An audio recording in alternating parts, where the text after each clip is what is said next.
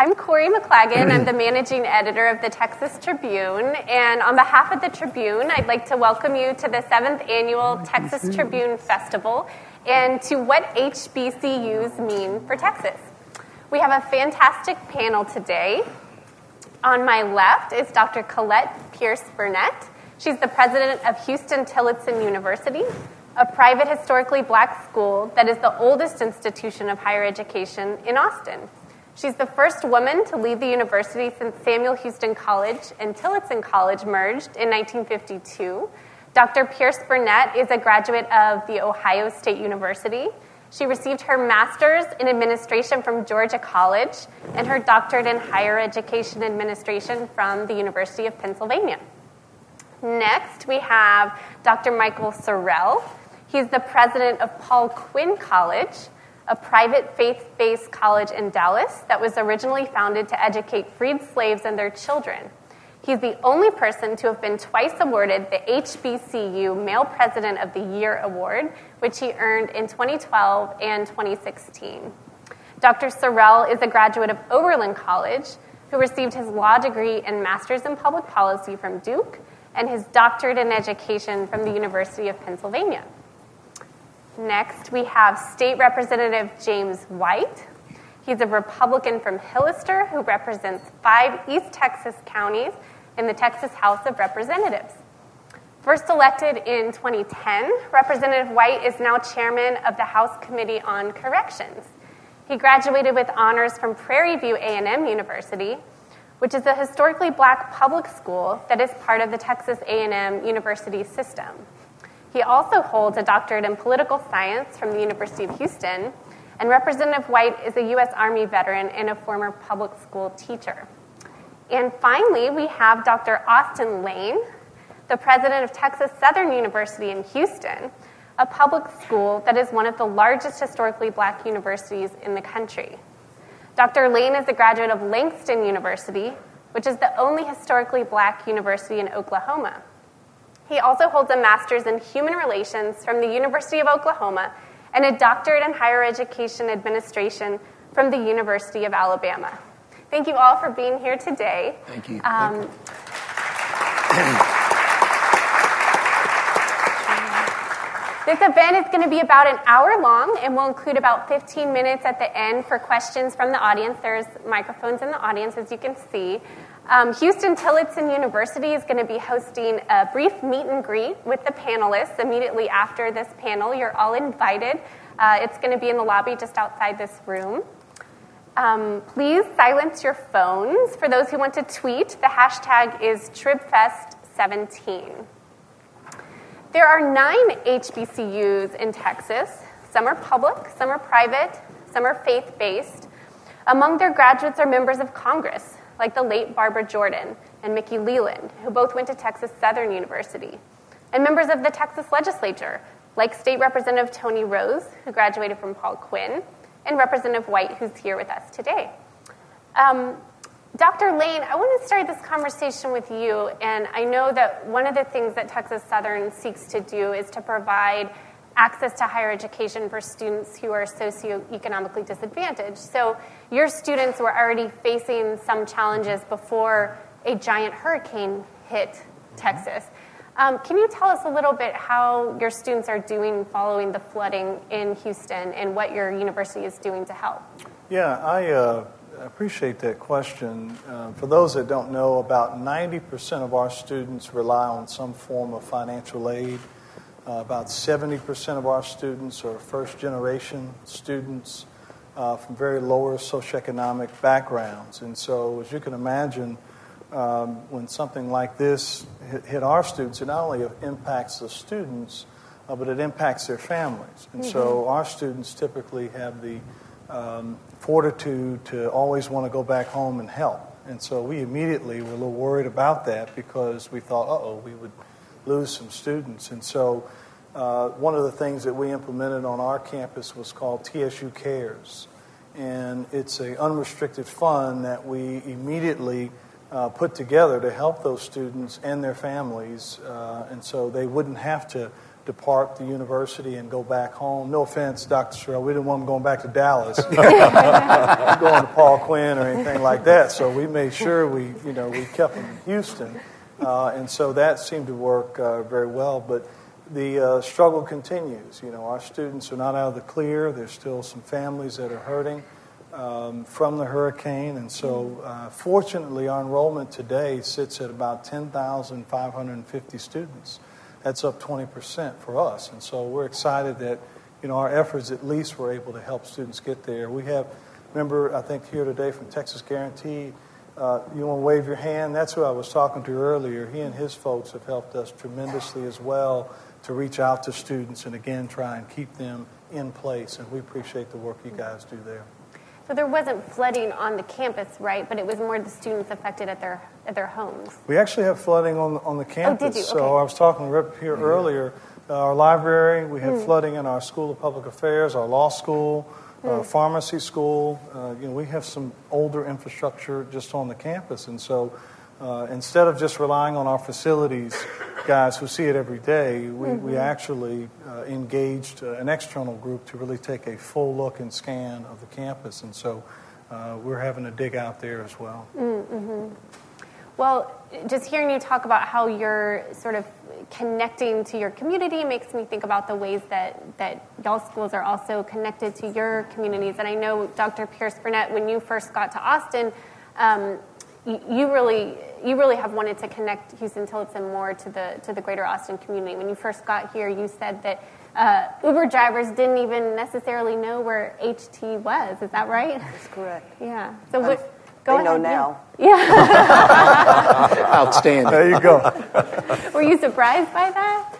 I was. Mm-hmm. Um, I. Um, I was surprised. I shouldn't have been as surprised because the Statesman had written an editorial right before I started um, saying that Huston Tillotson should face outward, is positioning to face mm. outward. So that, I think that was my first sign that the university had really been um, managing itself and not really engaged as much as it could be in the community. Mm-hmm. And then it's you know it's a challenge because you have University of Texas right across the highway, yeah. and everybody thinks thinks they want to be a Longhorn, but they really want to be a Ram. Um, so, um, so we've, you know, we've been, uh, uh, my team and I have really been working hard, and also to engage our students because a part of our selling point is that you'll be in Austin, mm-hmm. and Austin is the city that most young people aspire to go to. Mm-hmm. So that's part of our selling point. So now we're really working hard. Our new student orientation, et cetera, had an engagement in Austin, mm-hmm. and we're an honest broker in the conversations that are happening in East Austin around. Um, the issues there uh, in East Austin, and then we're really a jewel in the city of Austin. Uh, so we've been working really hard, and I've seen some really great strides towards making sure that people know, because we're the oldest institution of higher learning. Older than the University of Texas? Older than the University Not of many Texas. people know that. Older than the University of Texas, um, which, which, speaks tremendous, speaks volumes to the grit and resilience of the university. Mm-hmm. And Dr. Sorrell, likewise, you also have been working to connect the university to the community in Dallas. Can you tell us about the, the weekend program that you have sure. in store? Sure. So we actually started out um, much a similar path that Colette is talking about. Mm-hmm. Um, we believe that especially urban institutions should turn themselves outward and address the needs and the issues of the communities they serve. Uh, for us, that meant that Initially, we turned our football field into a farm because we were in a food desert, and no one seemed to be terribly concerned about that other than us. Uh, literally, we were closer to a garbage dump than we were a grocery store. A uh, football into a farm in Texas. In Texas. Okay, just I checking. Know, I know. Listen, it was thankfully I was big enough to withstand the hits from my football team. Right? Uh, but we thought that was important. Um, then we protested when the city wanted to turn the garbage dump into the largest garbage garbage dump in the Southwest. Mm. Um, then also, we realized students couldn't afford to go to school, so we created a new model of higher education. It's the Urban Work College, and we reduced our tuition and fees by $10,000 and created a method for our students to graduate uh, in four years owing less than $10,000. Uh, and now, one of the things that we've seen is there is this belief that the way out of poverty is education. That's absolutely true. But we are asking families who have not been served well by the educational system to put trust in a system that served them poorly. Mm-hmm. And then we act as if we're surprised that we're not having 100% success with that. Mm-hmm. So what we thought was, why don't we disrupt the last negative experience that families had with the educational system? So we created something called the Weekend University. And this is a free program where we just ask people in the community, if you could spend two hours learning something, what would you like to learn? And what would it take for you to have two hours to spend learning something? Now, full disclosure, I got this idea because at my alma mater, Oberlin College, we ran something called XCode, which was extracurricular offerings. More full disclosure, I never took a single XCode class. I don't know why I'd want to take extra. I was, you know, just dealing with what I had. Um, but the premise made sense to me. So we now are doing that, and we're just we provide food, we provide daycare for folks to come in, and this isn't about getting you a degree. This is about changing your orientation, changing your personal narrative. Your children get to come in and see, Mama is on a college campus. Daddy is a college student. Hmm. Right? I mean, think about just how powerful that is. They witnessed that. Right? And then the parent changes because now they're like, I'm on a college campus. Mm-hmm. My last experience with education was a positive one. I consider it imperative to be a lifelong learner. So why wouldn't we spread that message with others as well? So that's just the latest of our attempts to turn ourselves outward and address the needs of the people we serve. Mm-hmm. Great, thank you. Um, and Representative White, um, can you talk to us a little bit about what it means to you to have attended an HBCU?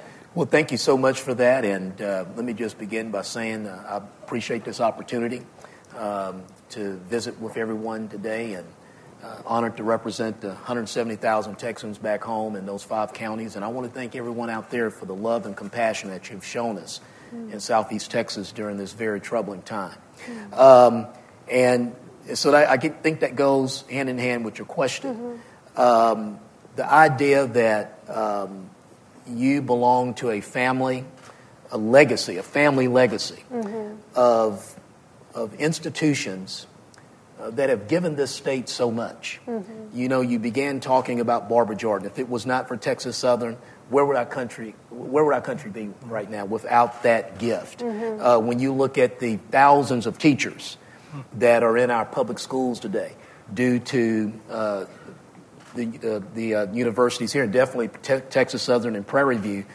where would our public school system be today without those educators? Mm-hmm. Um, and someone who earned his Army commission on a, um, at a H- HCBU, Prairie View A&M University, you know, where would our country be today without General Becton and mm-hmm. hundreds of other uh, black men and women uh, that have served and are still serving mm-hmm. as commissioned officers in, in, in, our armed services, Army and Navy. So the idea of a family, of a, a legacy that has given this state so much.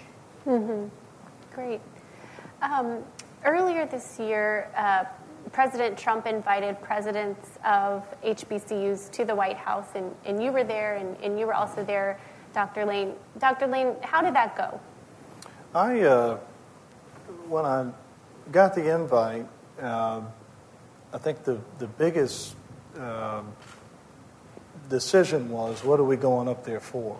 Mm-hmm. Uh, or at least the biggest thought for me was what are we going up there for? And at the time, it was because of the White House HBCU initiative was proposed to really move out of the Department of Education and into the White House. Mm-hmm. And so uh, our delegation went up really trying to get two things. Uh, it wasn't so much to talk at that time to the president, it was really uh, to get Summer Pell back. We mm-hmm. lost it in 2012.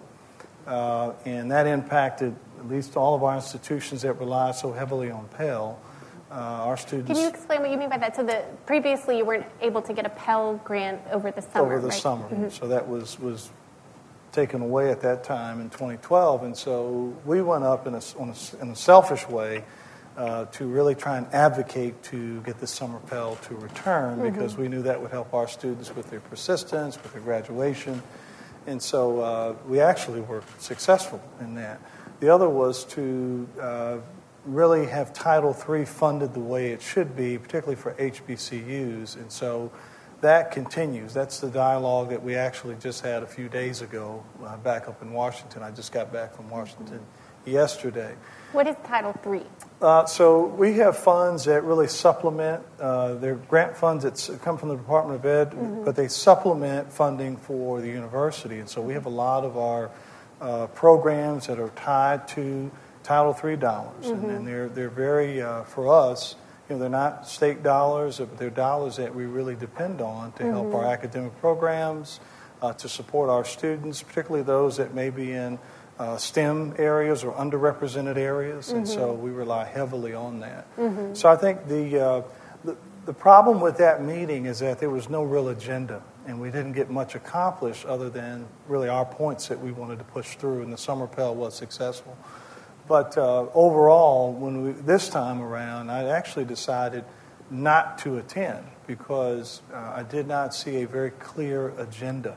I didn't know what we were trying to accomplish, and so um, this go round, I decided just not to go. Uh, mm-hmm. It's except for the Congressional Black Caucus meetings, was on a panel there as well. But uh, you know, I think uh, for our institutions, it's just critical that we at least know if we're going to be talking in Washington, what are we talking about, and what do we mm-hmm. expect to get mm-hmm. from it. Dr. Pierce Burnette, what was your experience at that White House meeting? I have two answers to that. One, as um, Colette Pierce Burnette growing up in Cleveland, Ohio, and being in the Oval Office, irrespective of who's in the office. That was an experience. Mm-hmm. As the president of um, Huston Tillotson University, I had the exact same reaction. We had an agenda of things that we want to accomplish. We were really in a, between a rock and a hard spot because a good portion of our revenues at the university come from federal dollars. Mm-hmm. So you're going to advocate for those dollars because Title III is, is to strengthen our institutions. Mm-hmm. So as a president, my role is to find revenues and avenues to strengthen my institution. Mm-hmm. And a good portion of that comes from the federal government. Mm-hmm. So to be invited to Washington to, to voice that and to be a part of that conversation was very important. And it felt... Um, you know, when you go there with a very big agenda, you want to walk away with very big things. Mm-hmm. And we walked away with promises um, that are yet to be seen. Mm-hmm. So the White House HBCU initiative was moved under um, into the White House from the Department of Education. Um, we need we need investments in our infrastructure mm-hmm. because most of us are over 130, 40 years old. So that infrastructure is over 140, 30 years old. And right now there's an HBCU loan program, but not a grant investment program. Mm-hmm. So we were advocating for that. So I didn't walk away feeling really powerful that that something great was going to happen. I didn't walk away feeling that nothing was going to happen. So we're somewhere in between. And the, the proof is in the pudding. We still mm-hmm. have to mm-hmm. see. And now that uh, you know someone has been named, um, we have to wait and give that individual an opportunity and support You're that talking individual. about Johnathan Holifield, yeah. the new right. head of the White House Initiative mm-hmm. on HBCUs. Right. Mm-hmm. Yes. And I've been criticized a bit for not having a direct experience with HBCUs. That's correct. What, what do y'all think of his appointment? I Any mean, of you? You know, I, I would just say this. I didn't have any direct experience with HBCUs. Mm-hmm. It seems like it's working out okay. Mm-hmm. Um, I, I, would say the same thing. I didn't have any direct experience with HBCUs other than that fact that I was married to an HBCU graduate. That doesn't mean that I'm married to the pilot. I didn't know how to fly the plane. um, so I think that's a misnomer, mm-hmm. and I mm-hmm. think we need to give the individual an opportunity, and we need to mm-hmm. support him and work for them because that's who has been named so I feel very strongly that we have to uplift that person because that's what we tend to do to each other. Mm-hmm. And I, I, don't want to see want us to, to do that in this case. Yeah, mm-hmm. I think we I think we have to be fair, mm-hmm. right? I mean, look, we can have enormous issues with the way in which the Trump presidency conducts itself, mm-hmm. right? And I think we do.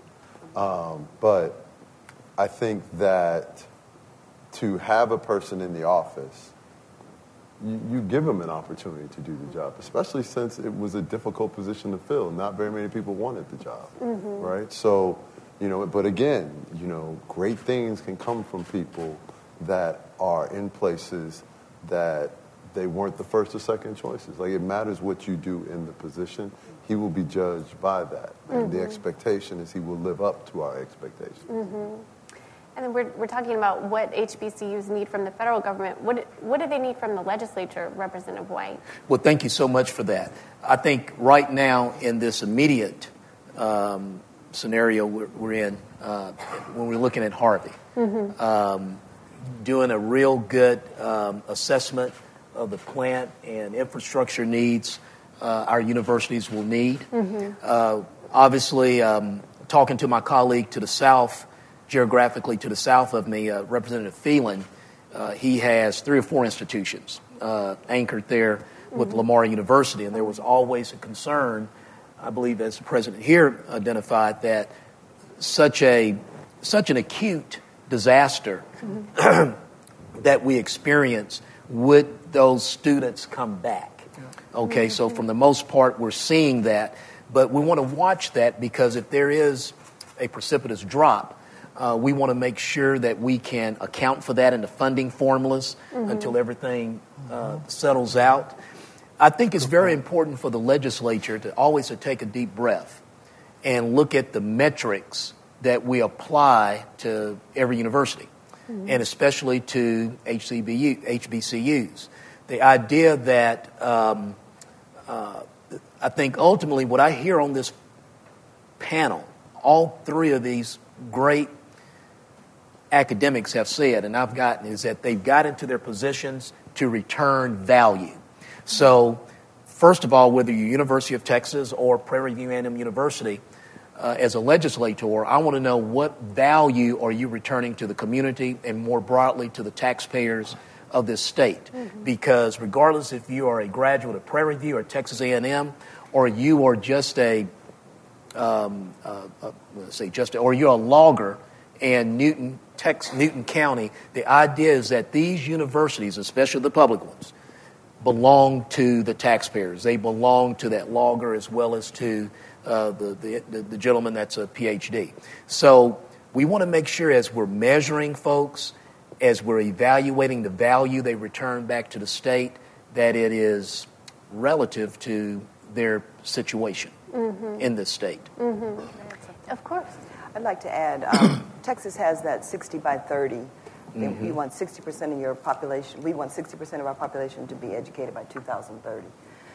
That population are people of color and um, people of low soc- socioeconomic situations because percentage-wise, um, most wealthy white people are already sending their students, their children to school. Um, middle class, most people are sending their children to school. So, so to increase percentage-wise, that's the population you need to, to, to reach. So we need to send congruent, similar messages. Um, we have the Texas Equalization Grant here, which is to help equalize tuition for private schools because we want students to have a choice in, in where they go to college. So if we cut things that- like Texas Equalization Grant, you are sending a mixed message. Which was to done. one- Which was done this right, past session. Mhm. right. You're sending a mixed message as to whether you want to really have your population, 60% of your population, have some form of, of education after um, K-12 experience by the year 2030. And this is a goal from the Texas Higher Education Coordinating Board that you're Right, referring from the to. state. Yes, yes, yes. What, Dr. Sorrell, what do you need from the state that you're not getting? Um, well, I think it's additional resources, Mm-hmm. right? I mean, I think it's it is an investment that allows institutions to evolve. Um, I think that one of the things that the state is good about is looking at possibilities, right? But but this is about how do you create the ability for institutions to evolve to meet the demands of the state and recognizing that not every student thrives in a 55,000 person institution. Uh, if you come from, if you're a first generation college student, maybe you need a place where people engage with you a little bit differently. How many students at Paul Quinn? Well, I mean, we're small. We are 521. Mm-hmm. Um, you know, we've grown 250% in the last six years. Mm-hmm. Um, we're now hamstrung by the fact that we don't have enough space on the campus to, you know, accept all the students who want to come. We're becoming a selective institution because we don't have space. We've Mm-hmm. rejected 40% of our applicants the last couple of years. We have a thousand students, and I got a text message from one of my student leaders that was that's here at the Texas at the festival today. We had several several of our students come, and he said, "I can't wait to get back to campus. There's too many people here." But that's, that's so real. That's real. Yeah, That's yeah, real. people- so yeah. their their experience is to be in a smaller, nurturing environment where um, it's more familial. It's um, their structure, Mm-hmm. and it's just opportunity. And even HBCUs, we're not monolithic. Every school up here, That's represented right. up here, is very different. Mm-hmm. Um, so that's a, that's a positive. So you're selling your selling points for your institution. Mm-hmm. Dr. Lane, when you got to Texas Southern, the, the school was really struggling with declining enrollment, and you've been you've been working on that. And in your outreach to potential students, you're going beyond just African American students, right? Can you tell me a little bit about the um, efforts you're doing to increase enrollment? Yeah, so when I came on board, I came from one of the largest community college systems in the country at Lone Star College. I was the president at Lone Star College Montgomery in the Woodlands, uh, then became executive vice chancellor. And the first thing that I knew we needed to do was form some real articulation agreements with our community college systems, particularly Lone Star, Houston Community College, San Jacinto, and we established established that almost immediately. Uh, at any given time, those institutions I just mentioned have, on an average, about 200 some odd thousand students that are ready and willing to transfer.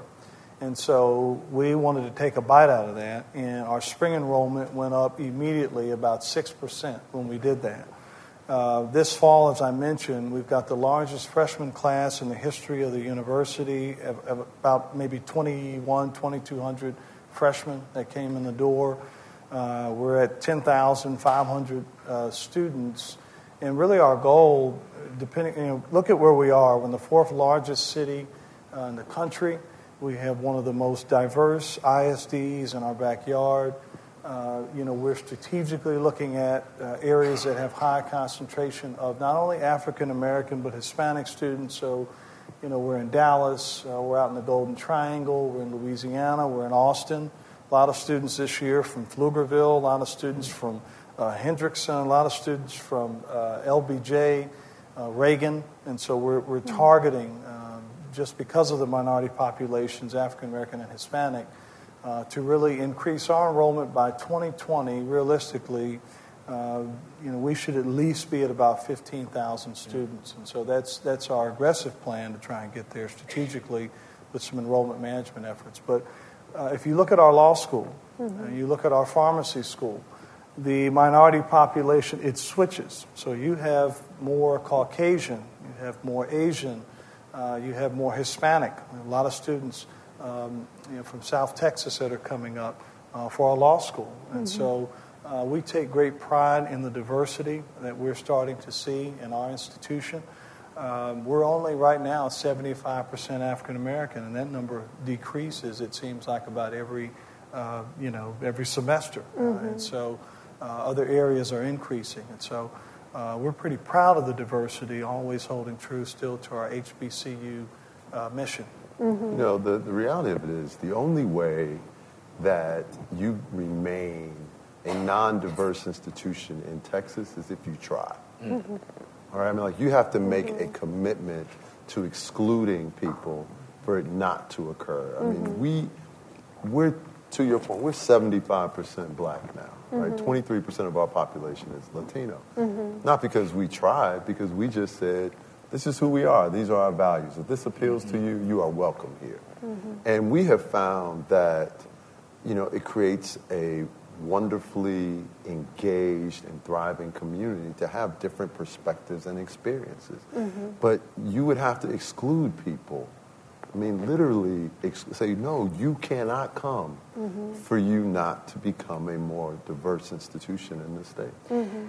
And HBCUs never discriminated. That's exactly right. Their doors have always been open to everyone mm-hmm. um, by nature of what they were, the principles that they were founded on. And the face of the traditionally underserved has changed in the nation, or is changing in the nation. So naturally, your student body is going to evolve. Staying true to your roots. I'm very proud to be a historically black college and university. I mean, I'm not a black sto- college university. You're the whole You become institute. synonymous. You whole no, institute. no, I have a lot of people behind me. Yes.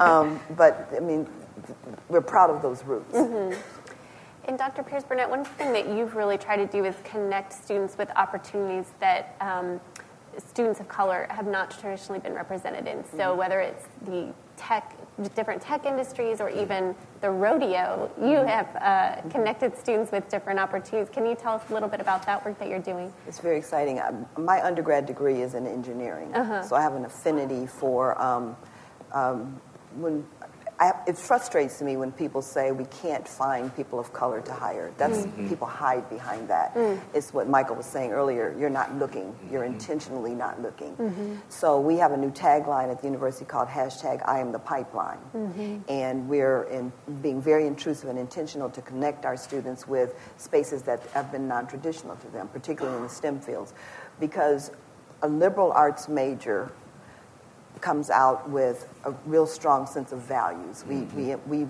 push our core values down into everything that we do on the campus, in the classroom and outside of the classroom.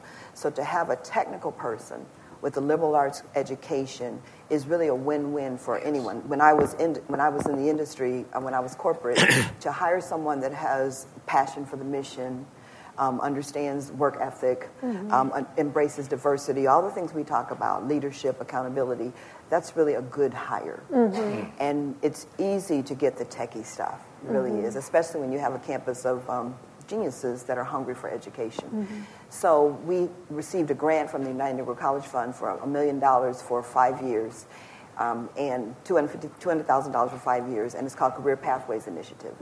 And we're taking our science students, our communication students, and some, some other career fields, kinesiology, and we, we're wrapping them up with career language from the moment because before they're pre-freshmen all the way to their senior year. So they get a mentor.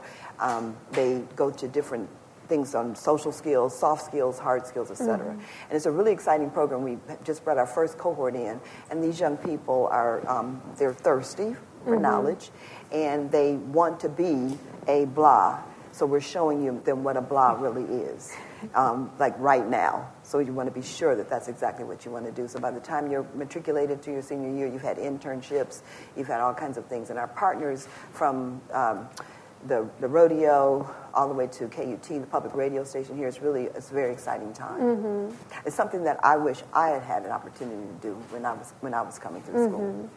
And Representative White, how Yes, do you ma'am. see uh, students from HBCUs sort of fitting into the needs of Texas in the future in terms of the economy of the state? Well, uh, how they, you know, I would go a little bit further than how they fit. Uh, How they fit. Uh, we, you know, when you look at the Prairie View A&M University, uh, engineering, nursing, teachers, it's not, it's just not fitting. It is serving the needs of this, um, of the state uh, and uh, of our country. So, uh, as our HBCUs continue to do the work that they're doing, and we need this, we need them to do this work. Um, we're told, as a nice lady here said, we're told how we're needing so many uh, folks in STEM. Uh, we need people in the medical sciences. Um, I don't know if we need very many people to be officers anymore. I, I'm always wondering Army officers anymore. But we're told we, we have these needs. I think we probably do. Okay, all right, all right. I hope so. But but but but it's the ideas that these are needs of the state. Uh, we need to make sure that these institutions remain viable so they can continue serving these these needs that we, we have. I think I think it's needed even more um, than, than ever in modern history. The military is actually a, a phenomenal example. Um, my husband was an Air, Air Force officer, and the majority of Air Force officers went to HBCUs at that mm-hmm. time. Mm-hmm. And that was, of course, in the 60s, 70s, 80s, and the nation relaxed on that. Mm-hmm. And now we're partnered here with the ROTC units here, Navy, Army, and Air Force, and I have several ROTC students on my campus because the um, armed services recognize that they have to diversify their forces in order for them to stay strong. And there's a pool of young talent, young people to be into, to go into ROTC, Reserve Officer Training Corps, right with HBCUs. So even the middle class was built by HBCUs. Um, a good portion of public school teachers, which I think someone Yes. said earlier, um, a good portion of um, social workers, um, the criminal justice individuals, the majority went to HBCUs, uh, not, I'm current, the, the middle class perspective. But I mean, think, think about it from this perspective. We are in an era of increasing diversity. You look across the landscape, and the demographics are crystal clear. Mm-hmm. So, how do you purport to, to adjust to that by disinvesting in the institutions mm-hmm. which built that? Mm-hmm. Right? I mean, so the, the reality of it is you, you cannot go very deep into middle class African American life and not find HBCU graduates. Mm-hmm. I am the only person in my family that did not attend an HBCU, mm-hmm. like that went to college that did not attend one. Mm-hmm. My wife's family, everybody went, right, including she went to Spelman. Mm-hmm. So these are institutions that prepare students exceptionally well. You cannot argue with that model, mm-hmm. right? So if anything, it needs to be invested in at a higher level, mm-hmm. not um, one that questions it. Yeah, and, and I think one of the themes here is that these institutions, and obviously I'm a product, right? These institutions have a history, a proven history, proven record of being able to reach down and pick some, meet, reach down and meet someone at the level they happen to be at at a, at a, certain period of time and bringing them up. But I, yeah, I want to challenge it for just one second because I think we, we talk about that all the time okay. about reaching down. Okay we also reach up. Okay, I get right? that. So okay. it's, it's not just the students okay. who didn't have anywhere else to go. Mm-hmm. We are competitive and do an extraordinary job with gifted students mm-hmm. as well. The genius, mm-hmm. to borrow you all's mm-hmm. tagline, right? Mm-hmm. The genius He's of borrowing HBC. my tagline. Okay. Right, right, right, right, Because we're nation building here, okay? the, which is our tagline. So the, the reality of it is HBCUs do a better job of reaching up and reaching down and blending and creating a society. Right? Like it's easy to say we're just going to take students with 30s on the ACTs and whose families do well. But the beauty of the magic of our institutions mm-hmm. is we take everybody and make them better. And and so if, if I could finish, so so so so I just had to correct the narrative. Yeah, right, right. Well, um, but but the point is, there are gems that are often missed. No question. Okay, and um, uh, HBCUs have the, the record, and, and, and, really what I was leading to is that uh, when we look at this juncture in our state's history, is very critical with the number of young people uh, that are uh, of of color Mm-hmm. And the idea is that we need to get them across the finish line. You've talked about the 60 by 30. Mm-hmm. Um, I look at our HBCUs as a force multiplier in, ha- in, in doing that because they have, ha- they have a record in knowing how to do it mm-hmm. and do it very well mm-hmm. and efficiently. I think that to add to that mm-hmm. point, uh, if you look at uh, the graduation uh, of students at UT or UT uh, and A&M combined, mm-hmm uh, on any given May commencement ceremony, we're going to turn out more graduates, in some cases, African American yes. graduates in both those institutions combined. Mm. So when you talk about 60 by 30 and we're the next generation of, if you want a diverse workforce, mm-hmm. if you mm-hmm. want to know where African American or Hispanic students are going to come from, most likely, especially in urban environments, they're going to come from HBCUs. In some cases, they're going to come from the community college system. Mm-hmm. A lot of minority students within the community college system. And so mm-hmm. you're going to have that. I think one thing, though, that um, at least during my time at TSU, uh, we have to be much more strategic.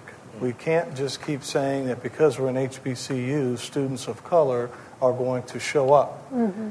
Our students, minority students, high achieving, mid level, low level, they all still have options. And I tell my folks all the time, they have options, mm-hmm. right? They can go other places. We can't sit and wait and think that they're going to come to our institution just because we have this history mm-hmm. that's out there. I mean, that's, and so we were lucky, and thanks to the rep, we spent more time in his office uh, really telling our, our, our uh, plans strategically about what we were uh, set up to do, right, and what we needed. And so, uh, this year in the session, we were very fortunate in that we were held harmless. Thank you. Uh, we were held harmless um, in terms of our enrollment and everything else, and it was starting to, to, to, show an increase. But also, we increased our dollars in some very key areas, and that hadn't happened for our institution in several years, several sessions. And mm-hmm. so, the biggest piece for both our institution, Prairie View A&M and and for Texas Southern is that we received academic development initiative dollars TSU receives 25 million, and Prairie View receives 25 million. this year was the first year that those dollars are not in the special item dollars. In the- in That's right. They're in budget. our base budget. Base That's huge for us. That's a commitment. So we appreciate and applaud uh, all of our legislators who, who made that happen. Going forward, though, we have some real challenges to address with special items in this state and what that means if they go away mm. for institutions like Texas Southern. So here's a shameless plug. There are only four independent schools that are not tied to systems in this state. One is Texas Southern, the other is Stephen F. Austin, Texas Women's, and Midwestern State. We're the mm. remaining four institutions that are not tied to any state or system, like the mm-hmm. A&M system or UT system. And our argument is that our special items really fuel our academic programs. Uh, we don't have uh, dollars that we're just playing around with. And so if you reduce, you know, my $6 million in special items, uh, that impacts faculty, it impacts staff, and it impacts academic programs, which again are all counterproductive, right? They're very counterproductive to what you heard all the panelists talk about, things that go away that are supposed to be there to help increase uh, the things that we're trying to do to help with the economy going forward. And so uh, we appreciate the, the efforts that are being made, um, but there's always more to do, and, and strategically, there's always more to do for our institutions going forward. So I just want to tell the audience that we're going to go to questions in just a couple of minutes. So if you have a question or you want to be thinking of one, you might want to make your way to the microphone. Um, and then meanwhile, Dr. Sorrell, I wanted to ask you, um, has the role of HBCUs changed at all in this era that we're living in right now, this era of um, arguments over Confederate statues and a white nationalist rally in Charlottesville? Is there, is there a different purpose for HBCUs now? Well, I I think if anything, we've tapped back into the original purpose of HBCUs. Um, we were institutions that were founded to give people who needed a way out a way out, right? To to develop communities.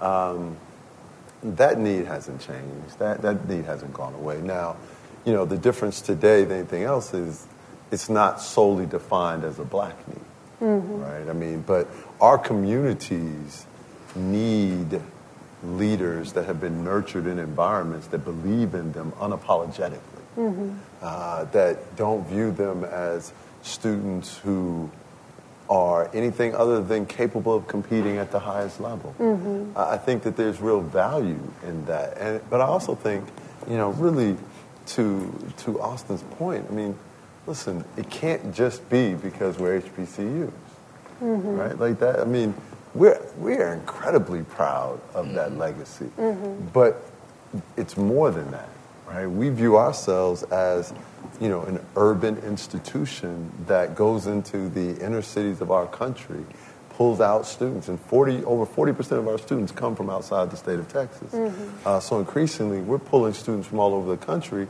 And teaching them how to affect change in their communities, how to be leaders in those communities. That is going to be a timeless skill, period. One quick point. Um, our schools are an investment, not a charity. That's why I think um, college presidents, particularly university presidents, are very sensitive to language. Um, people equate, you cannot equate being poor with being smart. So I don't see it as um, that I'm bringing students to my campus that are less than by any means. Um, they need an opportunity, and it's an opportunity that has been traditionally denied them. And it's not all students that fall in that category, but there are some students that fall in that category that are gems. They don't test well. Um, they didn't have a good K 12 experience for whatever reason, so we're almost punished for the population that we serve.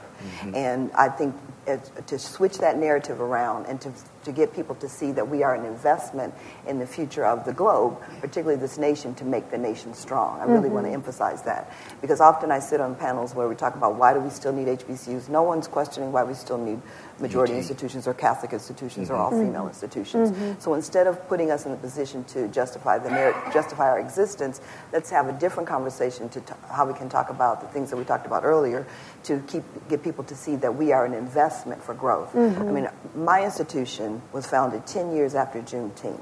Hmm. So that means that in 1865, Texas, we found out that we were free. 10 years later, 1875, people found an institution to teach people. Mm. And we're still doing that. And we've improved that tremendously over 142 years. Mm. That, to me, is an investment.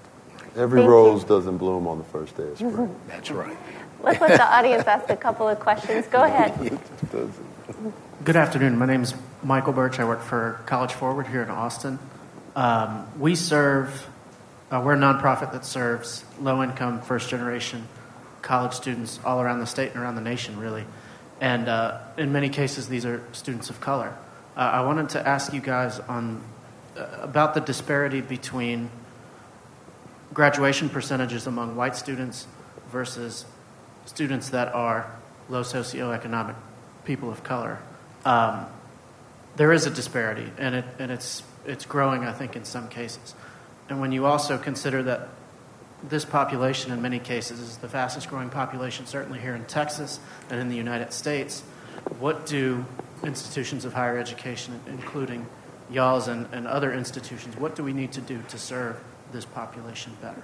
Here, here's what I, I take a stab at that. Uh, here's what I found when I came in uh, is that roughly over a six year period, uh, about 22% of our students are graduating, and on a four year scale, that was about 5 to 6%. And I think immediately I thought, well, you know, what, what's going on here and, and what should be done about it? And what I found when we dug into the data a little bit we found that not all of our students were dropping out, but our students were stopping out. Right. So there were some financial gaps that mm-hmm. students could not fill, uh, whether it be after the freshman year. Mm-hmm. And these were students academically, when we ran the data, were doing just fine. You know, they were doing fine and on schedule. They were progressing the 30, the 60 but they were, were stopping out because they didn't have the funds uh, to be able to, to get to the next semester, or in some cases, even this right now, we're working with students through our uh, funds that we raise for scholarships to actually pay for their last semester. Because these are students who are just 15 hours away, mm-hmm. right? That just say, well, you know, I'm going to have to leave and go and work some more mm-hmm. and then come and pay this off. So I think we have to do a better job then in fundraising, but most importantly in, in the pathways. So we, we're on a project now with uh, Houston GPS. It's with the University of Houston and several other schools in the Houston area. And you probably know about this. And we're a partner in there to help ensure that the pathways for students to get from orientation to graduation are actually there, right? And so students don't wander around and get off track and go everywhere else. Uh, the other part that we're trying to deal with is students who transfer. It's not enough just to transfer hours, but we want those hours applied to a degree, right? So a student doesn't finish with an average of 160 hours, it only takes 120. Students are leaving community college with 90 hours, it only takes 60. So there's some things internally that we're, we're trying to do that we think is really going to help move those rates to where they ought to be, even with the financial gap because we'll raise money and do other things to get them there. But there's just some things that we have to do in house to make those numbers look better to get them in the workforce and to have them be those alums that give back. In Can addition, I, oh, go ahead. In addition to the financial gap, and part of that lobbying for the year-round Pell was to address that kind of yeah. that kind of thing, yeah. and having a last mile campaign to get your seniors actually to graduation because they may run out of their financial aid. The academic component of that is very important that you wrap all kinds of services around your students mm-hmm. to help them excel academically. And that's really a confidence builder mm-hmm. that you can do this. You have it in you. Mm-hmm. Um, don't let anybody tell you because maybe part of your life people were telling you you couldn't be a scientist, you couldn't be a mathematician, mm. um, you couldn't be a biologist. So it's having those um, math and English are the most complicated. So you get students through their basic math, their basic English, and then another thing um, get bring students in. Students come in and they don't have to take upper level math, and mm-hmm. there's all kind of data that shows that irrespective of what you're going to major in, you have to have above mm-hmm. college algebra um, coming into coming mm-hmm. into college. So to encourage legislators to think through that and to mm-hmm. um, stu- have students opt out of math as opposed to having to opt in. Mm-hmm. So you bring students that are college ready coming in, and those that aren't college ready, you work very hard that you have special um, special opportunities for them to be able to up their academics. Mm-hmm. And, I, and I just want to add very quickly. Um, we have found that a big portion of the issue is in non-academic and non-purely uh, financial for school purpose reasons, right? It's wraparound services about life, mm-hmm. okay? The margin of error that mm-hmm. students who come from Pell Grant conditions, I mean, mm-hmm. annually our student, our Pell Grant number hovers around 90%. percent 70% of those students get zero expected family contributions. We're having to coach students through just life things. My brother got shot. I can't afford to go home to see him. My grandmother died. There's no, we can't pay for the funeral, so I've got to go home and work. I mean, you know, my th- this actually happened. One of my scholars, my uncle was shot, and he doesn't have a gravestone. I mean, things that, that I mean, those aren't. I mean, that- that's life, mm-hmm. Right? But we have to support them in ways that don't make them feel judged by what they don't have the ability to afford. Mm. That's one of the reasons why we stopped charging for textbooks and mm. stopped using textbooks because we were creating, you know, a class system or a mm-hmm. caste system from those who could afford textbooks and those who couldn't. Mm. It wasn't because they didn't want to learn, but if you have to make a choice between whether or not mom keeps the lights on and whether you read about Chaucer, Chaucer's going to lose every single time. and you and you can't wrap and you can't wrap those things up into a graduation rate. Mm-hmm. Like that's Right. not a measurable metric. Right. Can we go to the question in the back? Hello, how are you doing today? Oh, How are you good. doing there? So my, my name is Henry Kakula. I actually graduated from University of Texas. I'm from Houston. I actually I'm the CEO of 4.0 GPA LLC, and we help at-risk students graduate from college within four years. So the question is that I have today, understanding that only 21% of students from first-generation low-income backgrounds graduate from college within six years. What can the ISD and school systems do to help students graduate from college and be prepared for college within the next four years. But what can they do in- inside of their curriculum and change to make sure students are prepared to go to schools like HT and TSU and graduate within four years? Wait, can we get on the Paul Quinn too? How are you just going to ask? Yeah, that's right. That's right. That's right. That's right. Representative White, Okay. do you want to take that one since you were? Yeah, and, a and I want to say um, shout out to TSU since I'm from Houston, and I love the experience there too. All right. Thank you. Great. Thank you. sir. Well, thank you for that question and thank you for your work. Um, I think what, from, from a policy perspective, and I, I am a supporter, uh, we've voted for these bills in the, in the legislature. Uh, we've ensured that these programs remain funded. Uh, and we need to do incredibly more. And in that realm, I'm talking about um, pre K. Now, I, I know that's very interesting. Here we're talking about you know, graduate school and undergraduate school. But the but the idea is that we have to get our students uh, K through 12 started earlier at a more a more quality start earlier. Uh, then we must continue uh, to, to, to maintain a, um, a, robust accountability system focused on learning, not just rote testing necessarily, but a robust accountability system. And then we must continue. I think eventually the quality of education is based on the quality of the person that's delivering the education. And that, that involves making sure that we continue the work toward having highly qualified um, talent in our Texas public classrooms. And I think we need to get more teachers of color into our classrooms. So the data suggests that um, children of color do well with teachers of color, and that's that. There's all kinds of studies that show that. So we need to get many more um, teachers of color um, into classrooms and push math. I can't say that Yes. enough. Yes. We have to push as much Yes. math as we can. Make your mm-hmm. kids take math. Please. Yeah, I, I would add one non-academic thing to that. Studies, we don't know how much cognitive loss occurs Yes. from trauma. Mm-hmm. All right, our students, for the first time in our, our nation's history, the majority of our K through 12 students in public schools are living in free and reduced lunch lives. All right, so that is a day-to-day trauma that is impacting their ability to learn. So we don't know how bright they are because if you are worried about whether or not when you get home there's going to be food, you're not going to focus as much as you would like to on your coursework. You just don't. So we've got to acknowledge that. And I think our schools can do more to engage in a community perspective and help support our students. I think we have time for one last question. Thank you. Um, thank you for the opportunity to ask a question. I am a counselor at Winn Elementary here in Austin. I'm on my 13th year as a counselor there. We're a Northeast Austin campus. Uh, we historically have struggled with getting parent involvement, parent engagement. Um, this year we had, and our neighborhood is transitioning uh, since I've been at Winn. And um, so we have just this year started a pilot program for Montessori in our pre-K 3, 4, and kindergarten classrooms. And so that has been brought on by initiative from the families moving into the neighborhood more so. But I think it's a great opportunity for all of our students. Um, every year we're going to be adding a grade level to that.